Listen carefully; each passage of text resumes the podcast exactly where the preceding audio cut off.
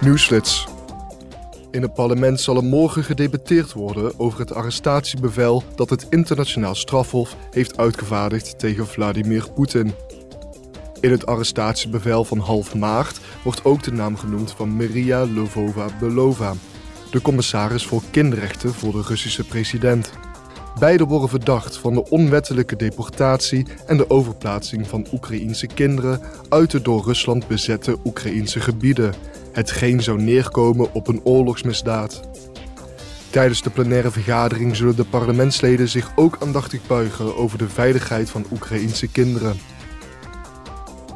Morgen zullen de parlementsleden in Straatsburg stemmen over een resolutie over de uitdagingen waarmee de kandidaat-lidstaat Moldavië kampt.